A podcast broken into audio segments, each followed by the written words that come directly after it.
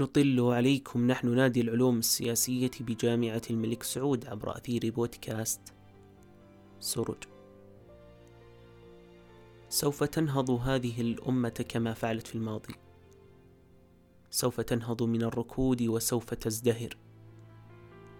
إذا بادئ ذي بدء.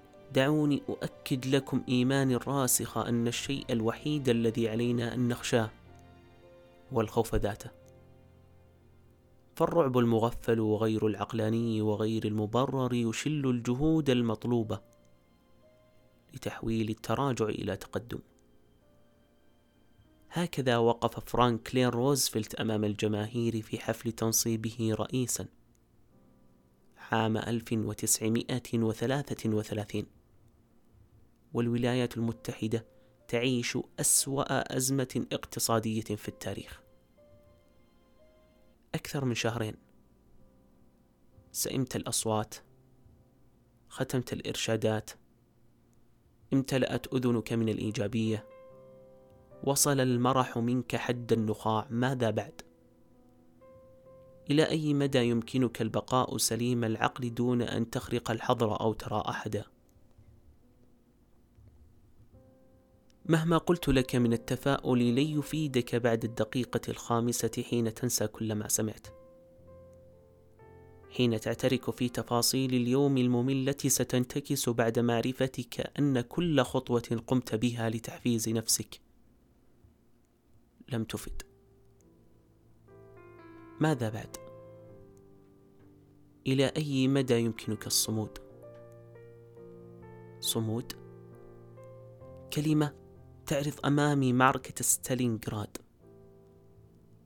بضعة آلاف من جنود السوفيت في صيف حار من الحرب العالمية الثانية. أكبر أنهار أوروبا نهر الفولغا خلفهم. أمامهم جيشين ألماني وروماني بطائراتهم ومعداتهم. بضعة آلاف معرضين لوابل قنابل الطائرات من الأعلى. وقنص المدافع في الأسفل تلك المنطقة لا تسمع فيها إلا طلق النار الأوامر تقتضي الصمود حتى تستطيع المصانع بناء ترسانة عسكرية تفوق القدرة الألمانية. ستة أشهر يستيقظون فيها من النوم موقنين أن شمس حتفهم أشرقت. معركة عنيفة شارك فيها الصغار والنساء. هدفهم الصمود. النتيجة الاتحاد السوفيتي مسيطر على سدس الكرة الأرضية. نحن مؤمنون بالقضاء والقدر. نعرف أن الإنسان يواجهه الألم من رحمه إلى لحده. فما هو استعدادنا لأيام الألم؟ في علم السياسة تعرف الثقافة الجماهيرية بأنها ثقافة صبيانية، أي أنها تحمل السمات العقلية التي تشابه سمات مرحلة المراهقة التفاهة الابتذال المبالغة البحث عن الأحداث المثيرة الانجراف نحو الشعارات البراقة. الشعوب بإمكانك التلاعب بإمكانياتها من خلال الخطابات ووسائل الإعلام الحديثة. تستطيع أن تجيشهم لمصلحة قضيتك برساله إعلامية. نحن هنا لا لتزيين واقع أو تلميع قضية خاسرة. الأزمة التي نمر بها تحتاج صمودك. الأيام الصعبة التي واجهتنا من قبل ستواجهنا من بعد لا مناص. الصمود أن تستيقظ متذكرا هدفا تريد بلوغه.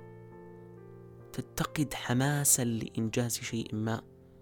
تربي روحك على مذاق الشوك متذكرا مع ضياء الصباح. الوطن يقف بك. ثنائية الخبز والألعاب مصطلح ظهر في فترة انحطاط الإمبراطورية الرومانية. مشهد يمتلئ بإقبال الناس على الملذات الحسية. الجنس الأكل الشرب حتى الثمالة. مستمتعين بذلك على مدرجات الكوليسيوم بمشاهدة الألعاب الدموية. القتال حتى الموت. مبارزة الحيوانات الشرسة. الشعب منخرط في متع يومه تاركا ازدهار مستقبله للأقدار. المستقبل لا يغير الناس دون عملهم وتحركهم. من يريد التقدم دون أن يدفع الثمن؟ نحن لا نريد تقدما فقط نحن نريد أيضا استدامة ألتمس تشربك لهذا المصطلح مع كل رشفة قهوة. لا تقع في ثنائية الخبز والألعاب. ومع وخزات المصاعب فردوسك في الأعلى. ليس هنا. أن تصمد لا يعني انخراطك في متابعة الأخبار والأحداث. لا لا لا. الصمود أن تثق بإجراءات الدولة وتعمل دورك فيها. والدة اعتني بعائلتك. معلم ابذل جهدك لتأدية عملك. شاب احرص على تطورك. يطالبك البعض بعدم فعل شيء. إنهم لا يدركون حتى تعاسة الأمر وهم منخرطون في زحمة أعمالهم. كن أقوى لما بعد كورونا. لا تستسلم لطول الأمد واشتداد الأحزمة فالحزن لم يخلق للرجال. فالرجل لا يستطيع أن يحمل الأعباء والأحزان معا. فلو كان الاستسلام إلى الحزن هو المتبع لما بقي على ظهر الأرض حي كما قال نجيب محفوظ. جاء في تقرير التنمية الإنسانية العربية الأول التابع للأمم المتحدة أن رأس المال البشري يبلغ ثمانية وستين بالمئة من مجموع رأس مال الدولة. من صنع خوارزميات الاقتصاد. من وضع روابطه ومتغيراته المعقدة؟ الإنسان فعل ذلك. ولو سقط الاقتصاد لمستوى الصفر وما دونه يبقى الإنسان أهم عنصر في تكوين الدولة.